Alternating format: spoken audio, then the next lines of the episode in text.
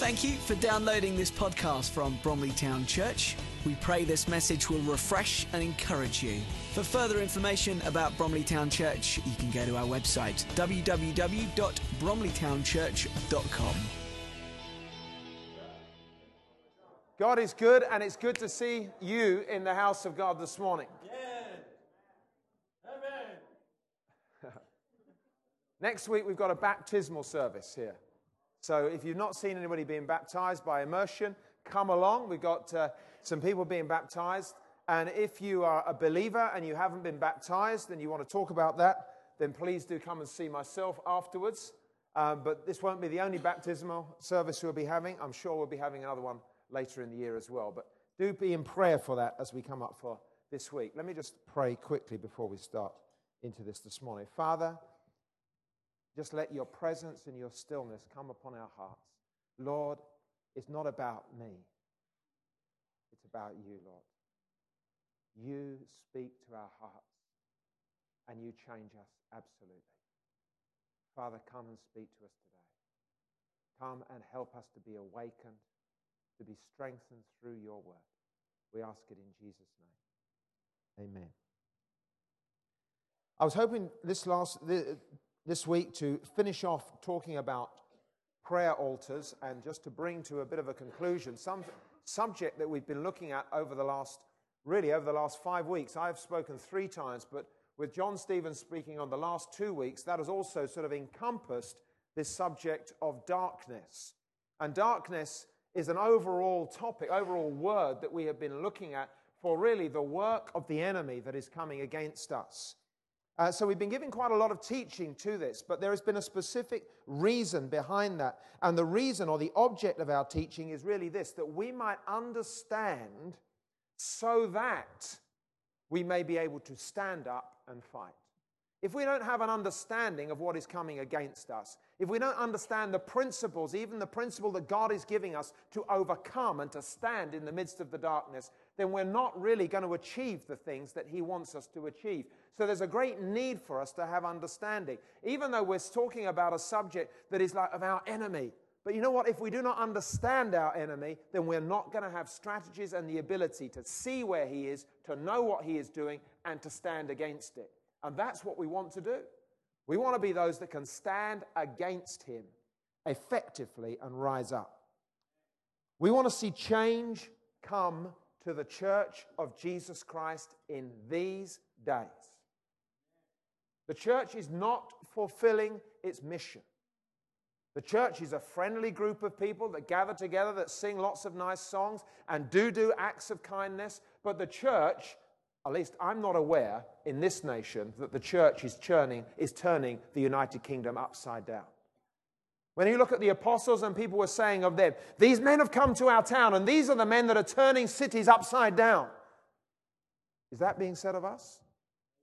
When you come for employment at a new job and somebody finds out you're a Christian, whoo, you're not one of those people that turn cities upside down, are you? Yes, I am. We want to declare. We want to be known as that. This is why we're talking about these subjects, because we are fed up. We cannot, it's not just that we're fed up, we cannot continue in this vein. We cannot continue with the church just being a mediocre church. We need to see the church arise against the forces of darkness because of the power that is in the cross and overcome, declaring to the nation that Jesus Christ is coming again and that people need to be ready for his return. Hallelujah. Brother, I'm really grateful that you're stirring these people up. Sooner or later, this is okay with me, okay? It's okay with me. The trouble is it gets me excited. Now, that's the only dangerous thing. So, hallelujah. And there we go. The darkness. Okay, just some of the things briefly that we've looked about. And to be honest with you, if I can't go into all the details, but get some CDs of the last few weeks, and you will be able to pick up on this and just get into this, or even download them off iTunes, Bromley Town Church. Oh, I haven't got all that stuff in my mind. It's not holding there today. Podcast, there you go, off the website, on all that stuff. The darkness. Satan is the prince of darkness. He's the prince of darkness. He's the ruler of the powers of the air. And what we have seen in Isaiah is this, that over the nation, There is like a covering, like a veil, like a blanket that is around the people, around us. And this is darkness. He has control over the systems of the world. But through our God, we can pierce through that darkness and open the veil that the glory of God may come and change the nation. That is what we are about.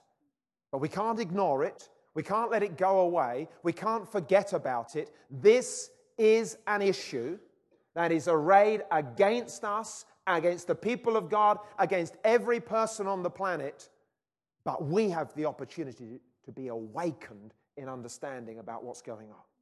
That is why this isn't just, oh, it's one of those sermons about darkness or whatever. This is key information for us to absorb into our spirits. The reason we've been looking at it over a period of time and even repeating things like this now is so that it goes in. So when you're reading in the scriptures or when you're even talking about other things, you start to see the glimpses of what God is doing and you say, I understand the principles that are happening here, the principles of altars and what they need and why I need to give myself to this.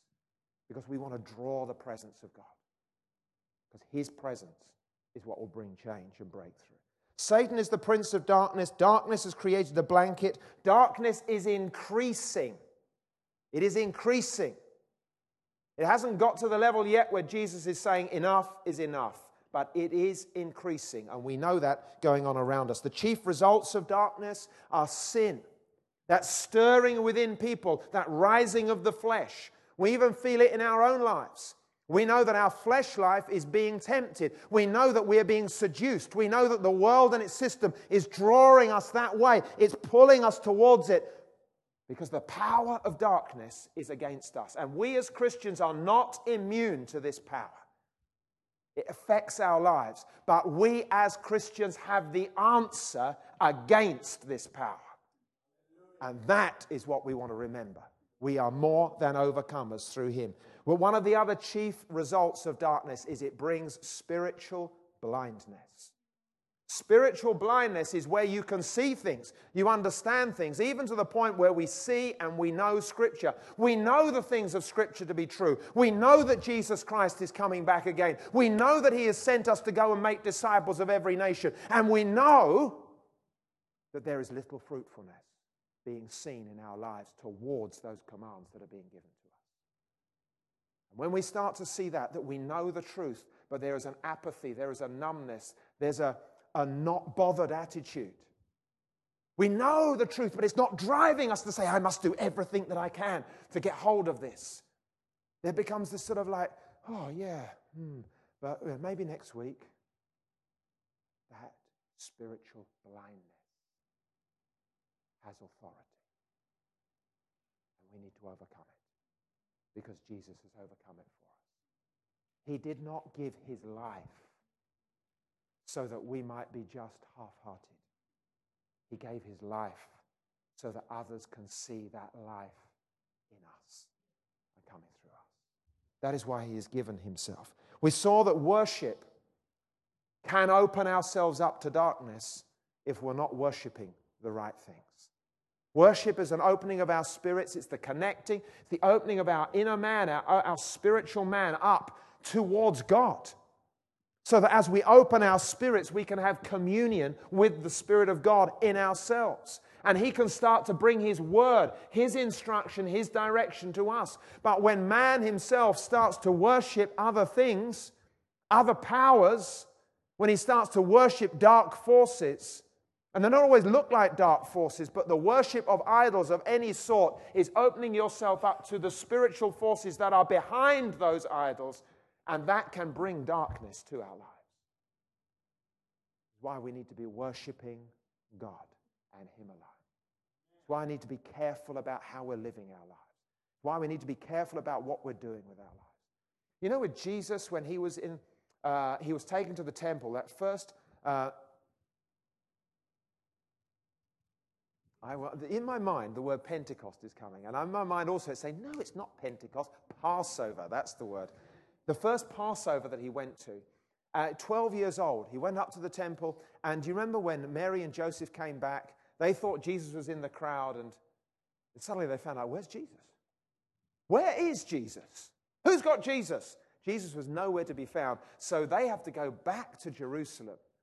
And eventually they find him in the temple. Now it says in Scripture that Jesus says to his mum and dad, well, you know, surely you knew I was to be found in my Father's house. But actually, if you look in the King James Version, it says that I must be about my Father's business. That came to me this week. We need to be about our Father's business. You see, this is what the darkness is doing. It's making us think we can forget about those tasks. Those jobs are no longer needed to be done.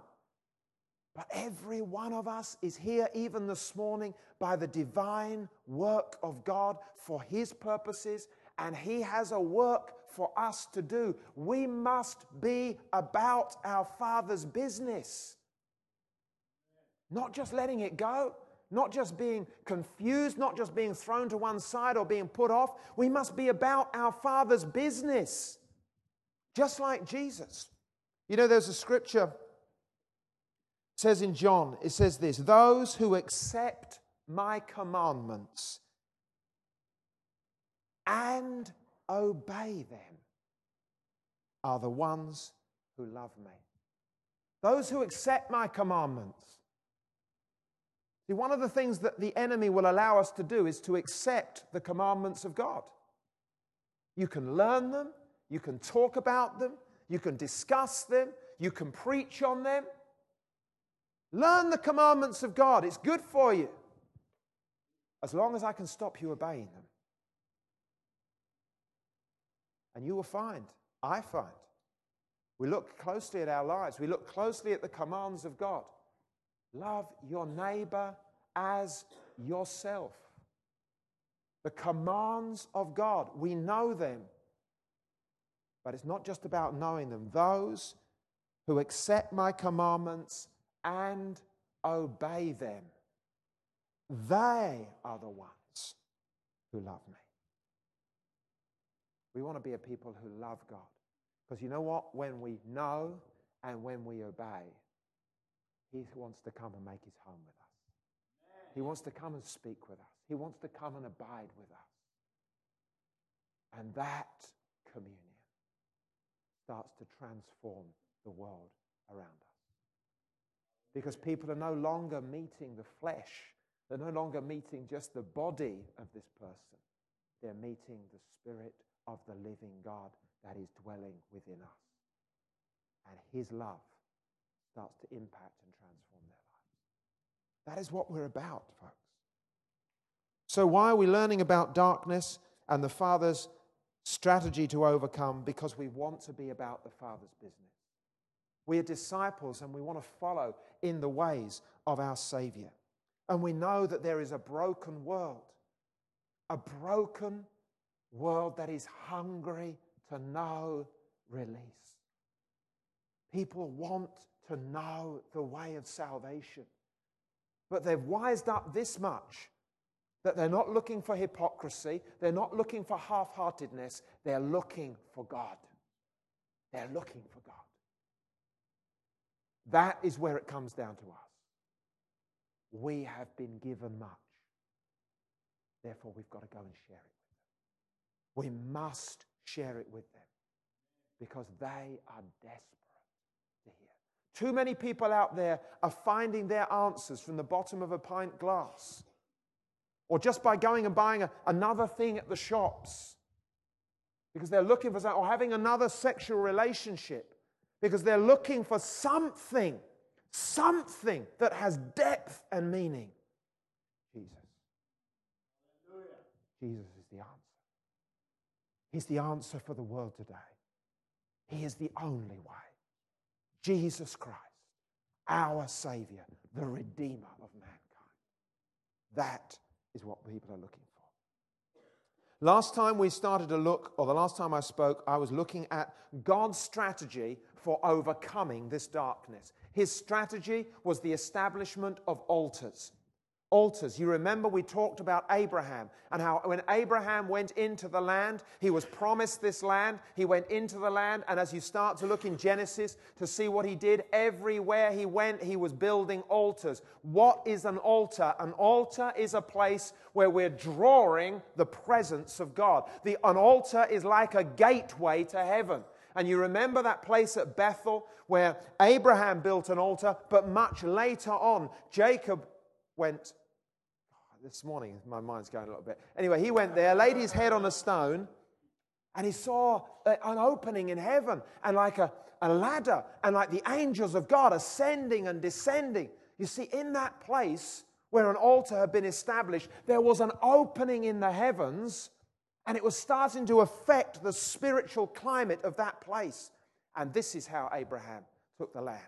And if you look through Scripture, when you're reading Scripture, many times you will see in the Old Testament the establishment of altars. And you know what is an altar? It is somebody who is coming to a place and saying, God, I need you to come.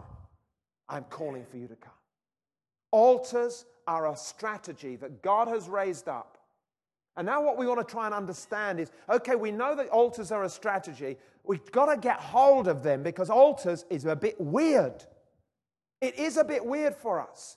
And we're not talking, and I hope to unpack this a little bit today, we're not just talking about in our homes, like let's take the TV, ooh, the naughty, wicked TV, but let's put some stones there, and let's have a little bit of fire, and let's bring a lamb or something in. We're not talking about that, because that really is weird.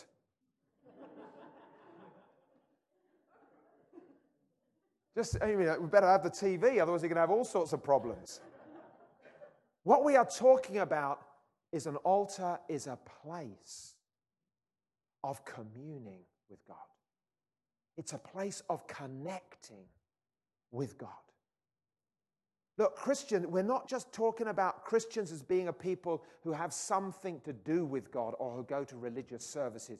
We as a people are people who are on a journey to a deeper and deeper relationship with God, where the reality of who God is made known to you. So that when people say to you, is there a God? You don't say, well, I'm not really quite sure. You're saying, let me give you testimony to what this God has spoken and what he has done in my life.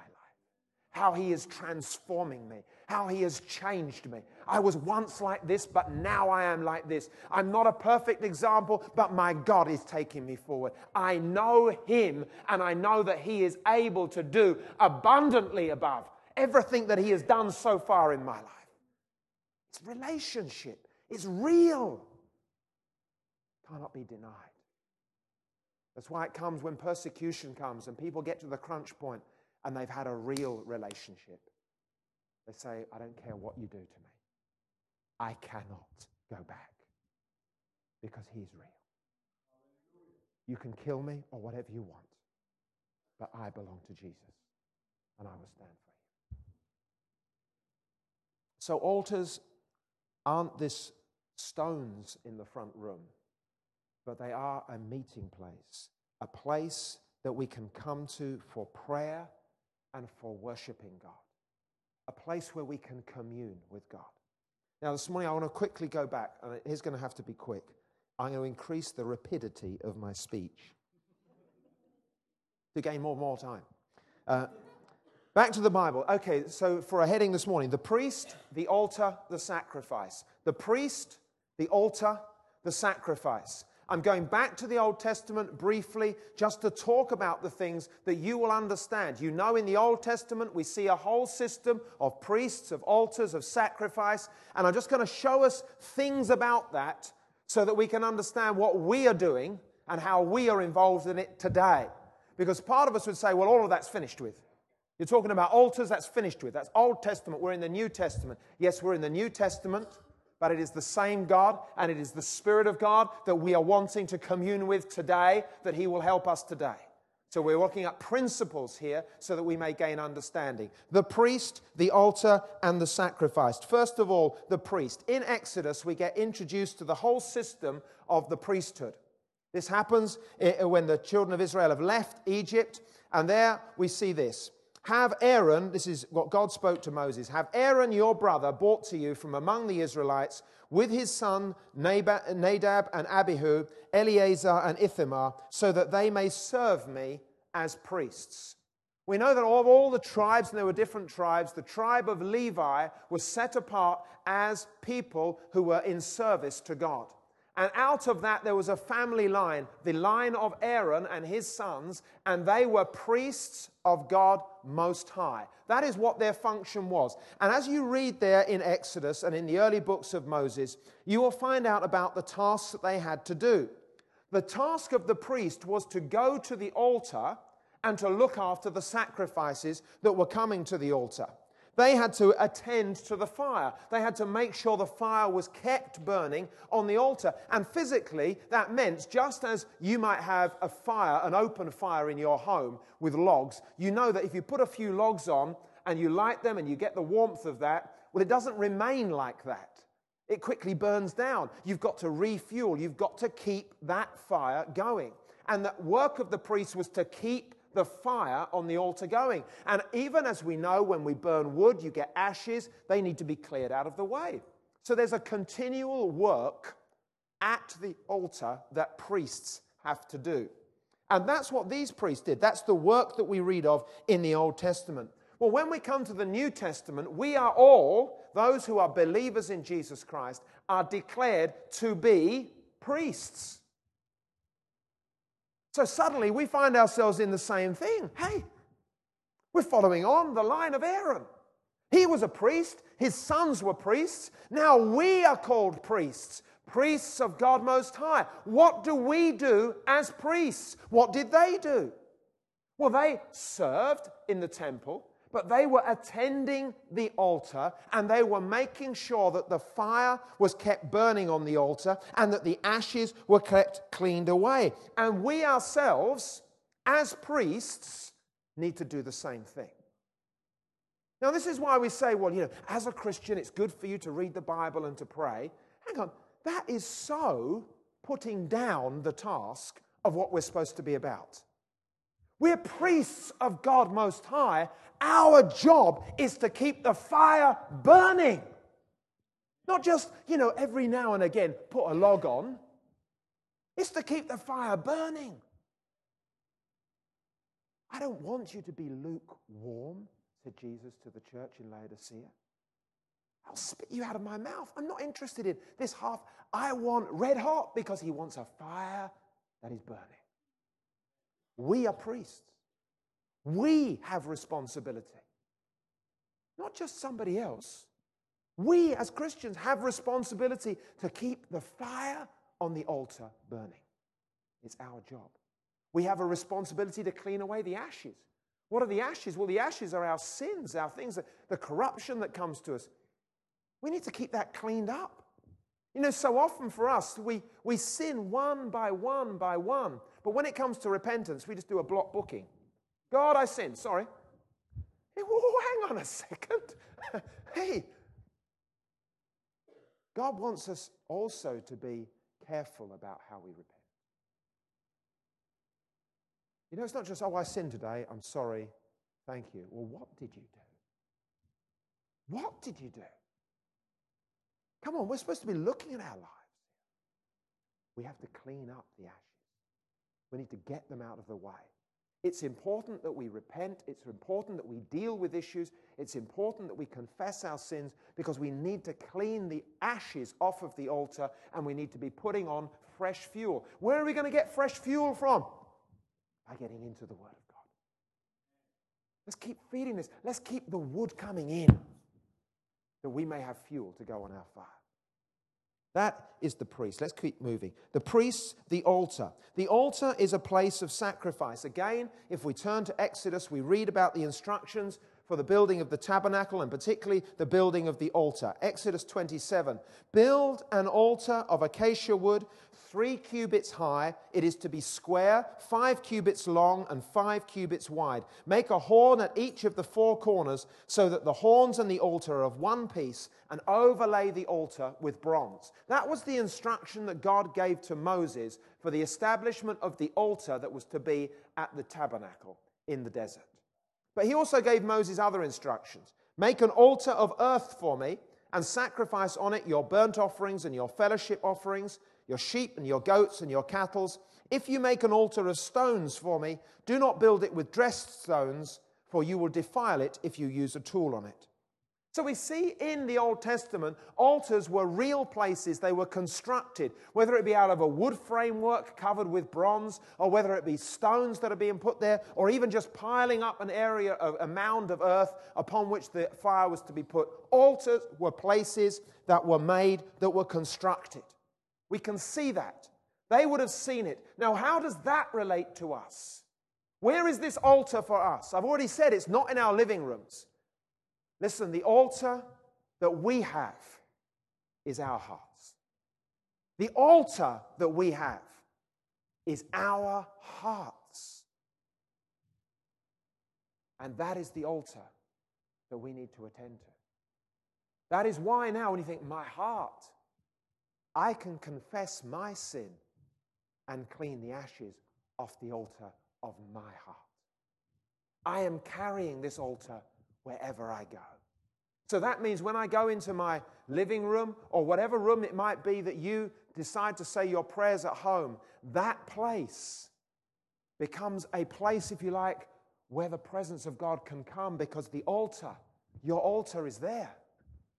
Lord, come to this altar. You are calling the fire of God to come upon your life. Can you see that?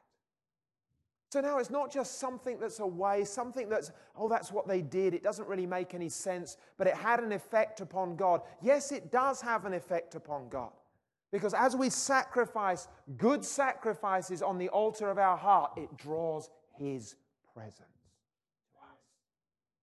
He delights in that sweet-smelling savor that comes from the altar of our hearts. We're not using actual fire. I'm not suddenly suggesting that fire eaters are those that are trying to light the altar inside of them. But we do want passion for Jesus. Passion. There needs to be that sense of, yes, there's something that is like a fire, that is like a charge that is within us, that as people are meeting us, they're saying, hey, whoa, it's like you're on fire. Yes, I'm on fire for Jesus. That's the fire on the altar of my heart. Is burning for Him. The priest, the altar, and thirdly, the sacrifice. When you look at the book of Leviticus, and how many of us have read the book of Leviticus, and when you get to it, you sort of think like, slightly heavier sort of book. There's a, slightly slow down in your momentum of reading. Actually, I don't know, I speed up, actually. I'm going to get through this book. But you know, when you start to think in terms of what we're talking about this morning, this book is telling you about sacrifice. It's telling you about the quality of sacrifice. It's telling you about the need of sacrifice. It's telling you about what that sacrifice does before God, whether it's a sacrifice that is being given because of sin, a guilt offering, or whether it's a sacrifice that's being given for fellowship, because you want to have fellowship with Him. It tells you a lot that actually applies to our lives today. But because you're looking at it through the glasses of that's what happened, sometimes we can't bring the goodness of what it's telling us into our lives today. But in Leviticus chapter 1:1-3, it says this, "The Lord called to Moses and spoke to him from the tent of meeting. He said, 'Speak to the Israelites and say to them, when any of you brings an offering to the Lord, bring as your offering an animal from either the herd or the flock. If the offering is a burnt offering from the herd, he is to offer a male without defect. He must present it at the entrance to the tent of meeting so that it will be acceptable to the Lord. If the offering is to be a burnt offering from the flock, from either the sheep or the goats, he is to offer a male without defect.'"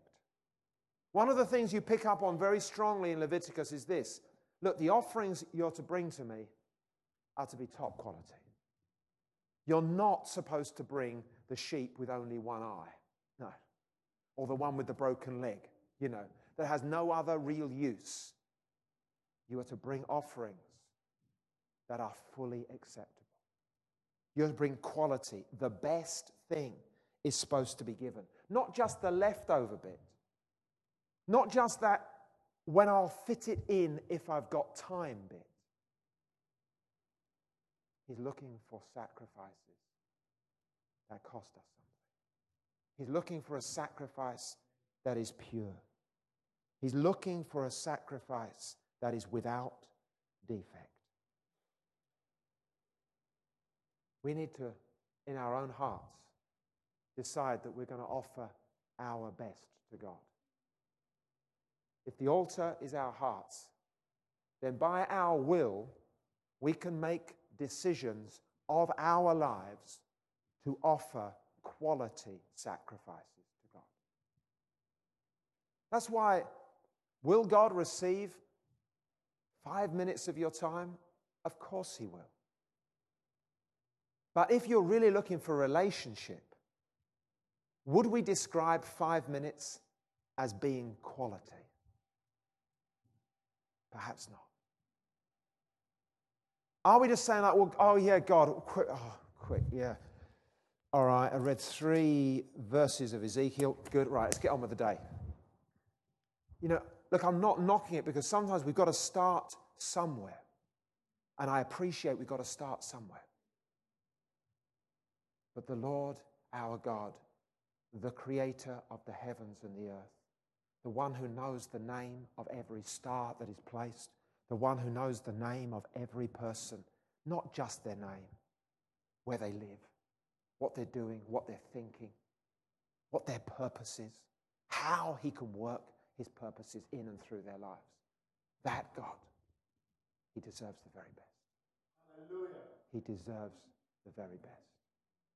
He deserves our lives.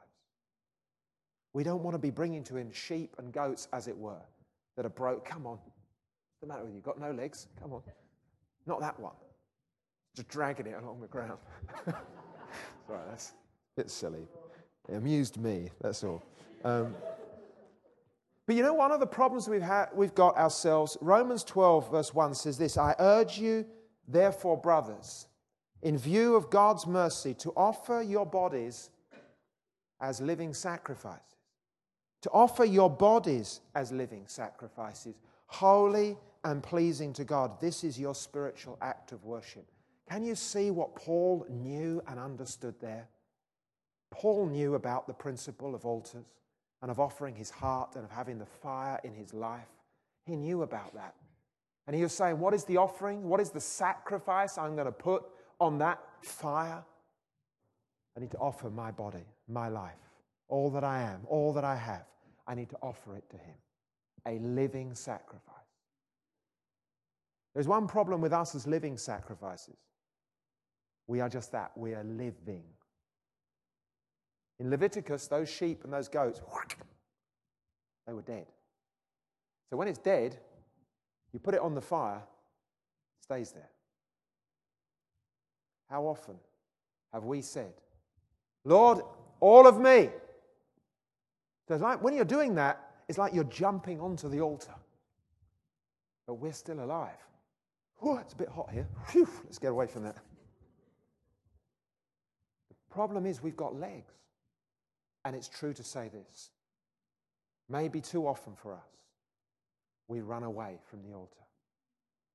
The sacrifice doesn't stay there. The sacrifice is not consumed. We're running away. Living sacrifices. Lord, whatever it takes.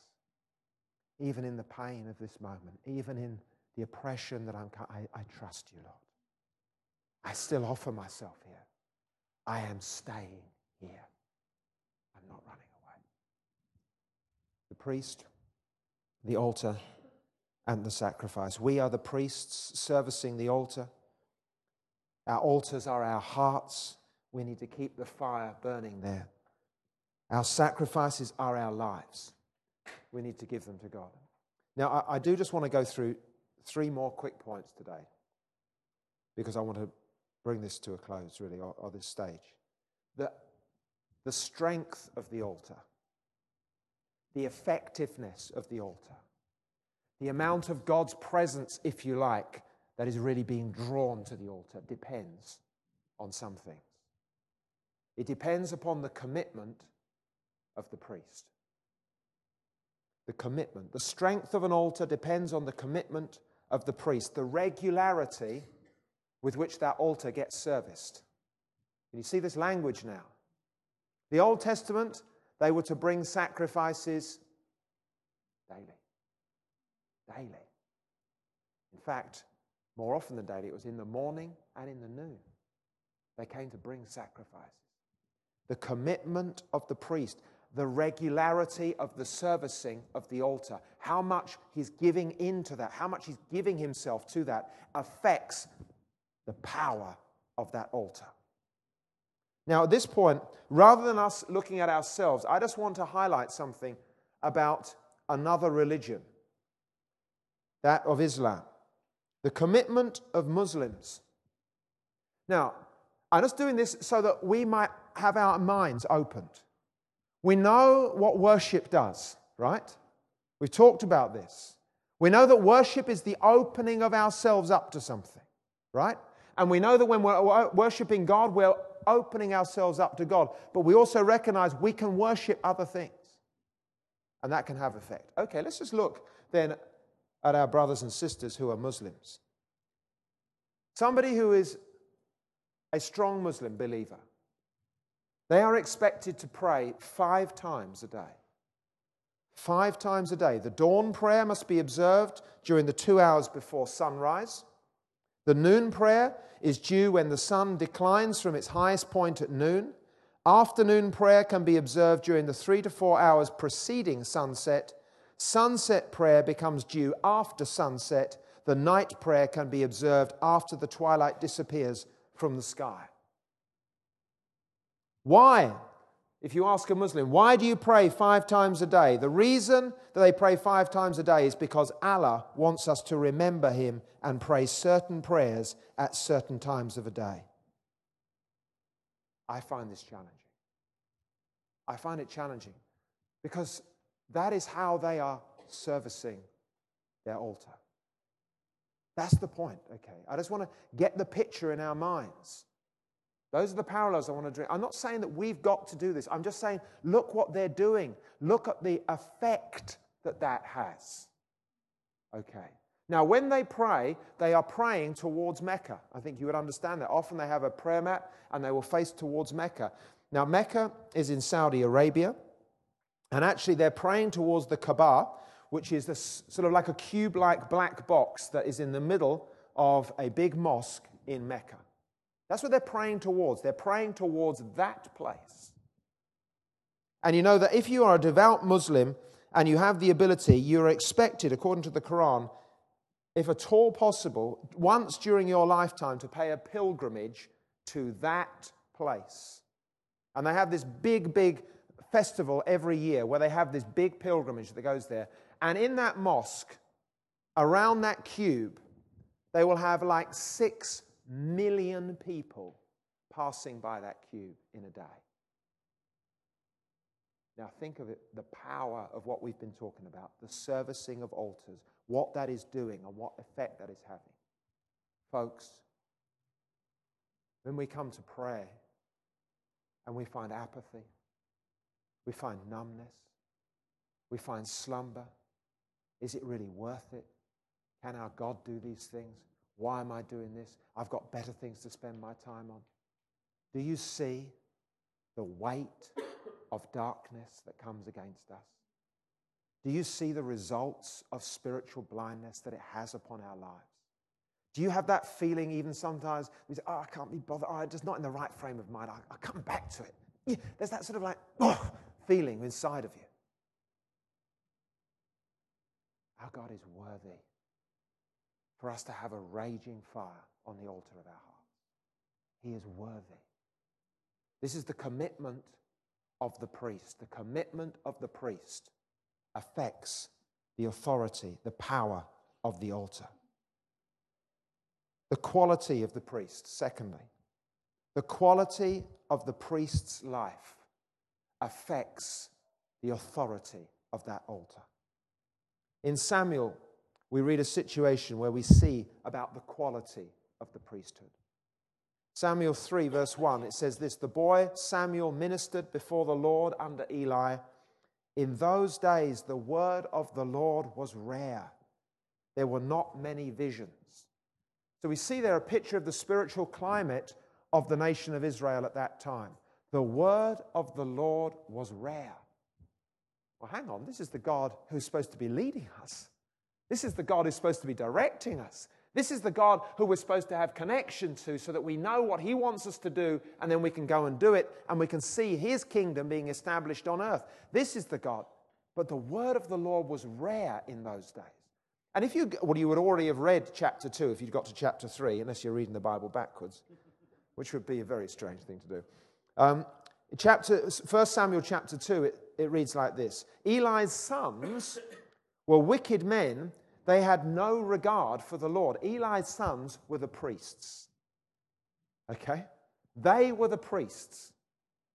Eli's sons were wicked men. They had no regard for the Lord. Now it was the practice of the priests with the people that whenever anyone offered a sacrifice, and while the meat was still being boiled, the servant of a priest would come with a three-pronged fork in his hand. He would plunge it into the pan or kettle or cauldron or pot, and the priest would take for himself whatever the fork brought up. This is how they treated all the Israelites who came to Shiloh. But even before the fat was burned, the servant of the priest would come and say to the man who was sacrificing, give the priest some meat to roast. He won't accept boiled meat from you, but only raw. If the man said to him, let the fat be burned up first, and then take whatever you want, the servant would then answer, no, hand it over now. If you don't, I'll take it by force. This sin of the young men was very great in the Lord's sight, for they were treating the Lord's offering with contempt. Then further on it says this, now Eli, who was very old, heard about everything his sons were doing to all Israel, and how they slept with the women who served at the entrance to the tent of meeting. And you see this. These are the priests. And they were supposed to be servicing the altar of God. They were actually taking the sacrifices. They were doing the work. But their hearts were totally corrupt. They were just more interested in themselves. They were interested in what they could get. The priests had a right to have part of the offerings that were given as a fellowship offering. So they had a right. It was for the priest. But they were saying, look, hey, we want it before it's even been burnt. Before the sacrifice had been given, before the respect had been given to God, they were wanting their share. And they were doing well. There were some lovely girls around. They were having sexual relationships with the people around the temple. It didn't matter. It did matter. The quality of the priest's life affected the power and the authority of the altar of Israel. The word of the Lord was rare. Now, we have to ask ourselves, what is the quality of our lives as priests? What's the quality of our lives? I'm not suggesting that we're sleeping around. If we are, it has to stop. It has to stop. We know that God wants to transform us.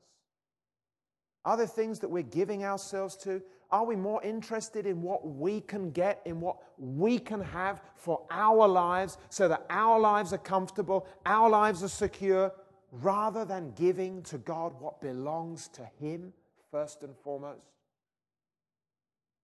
Maybe the way that we are treating the sacrifice and the altar of our hearts is affecting our ability to hear God, because in those days, in that situation, the word of the Lord was rare.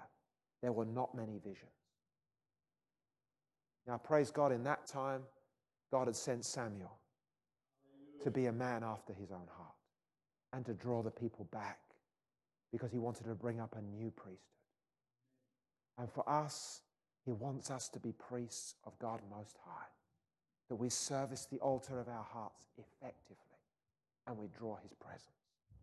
So it does matter, the quality of the priest's life, the commitment of the priest, those things matter, and they give authority to an altar. And lastly, the quality of the sacrifice that is bought. Now, we've already spoken about we don't want to have defects. You know what? I looked up how much would an offering cost now if we had to do it the old way. If we had to bring a lamb, six-month-old lamb, which is what they're sort of required of, it would cost you £114. Took quite a lot of working out, and I had to go to all sorts of farmyard sort of pricing and stuff. But anyway, £114. Now, this is the thing that shocked me. I thought, well, just what? How much would it cost me if I needed, because of the sin in my life, to bring a guilt offering daily? £41,610. Sacrifices are supposed to cost something. If I had to bring, literally, a sacrifice, I wouldn't have enough money to be able to do it. I would go bankrupt. Praise God that Jesus is our sacrifice. Amen. Amen. Praise Him that He has come. But that doesn't mean that we're just saying, Jesus, that's enough. He's looking for genuine sacrifice that costs us something. The quality of the sacrifice matters. Think of Abraham. He was asked to offer his son, Isaac. Go back and look at that story. Look at the heart of the man. He obeyed. He took his son. Even his son's, Dad, what's going on? You've got the wood. You've got the fire. Where's the offering? Where's the sacrifice? What would Abraham have been thinking? Just mumbled something, I think. What was that, Dad? You'll find out. He built the altar. He laid the firewood. He bound his son. And he put him on it. He lifted the knife to slay his son. And just as he's about to bring the knife down, the angel of the Lord says, stop. God was testing Abraham to see what was in his heart. But He was asking him to bring the most precious sacrifice. Now, the glory of that is that God provided a sacrifice in the place. The quality of the sacrifice that we bring is important. And God may be requiring us to bring something of a new level. He may be asking us for more time. He may be asking us to give some money to something. He might be asking us all sorts of things, because it can be different at different stages. As we see in the life of Abraham, it was different at different stages for him. But it came to a point where he said, I want you to give me your son. Maybe there's things in our lives. Maybe it's our work. Maybe there's stuff that just has got a much higher priority. God says, bring it to the altar. Put it on the fire. Let it be an acceptable sacrifice, because He is worthy. If we are going to build altars, that is God's strategy for overcoming the darkness and for drawing His presence, then we need to be a looked after priesthood. We need to be committed priests. We need to be priests who are living careful lives. There's a quality about our lives. And we need to be bringing quality sacrifices onto the altar of God. Rick, if you can come back up. Let's just pray. Perhaps it would be good for us just to lift up our own voices and just to bring yourself before God and say, God, please, come and help me. Come and help me to build an altar in my life. Lord, I don't want to turn away from this point. I want to give my life to You. I want the altar of my heart to be burning with Your fire continually. I want to service that altar effectually. I want Your presence, oh God, to come upon my life daily. I need You, my God. I need Your help, oh Lord.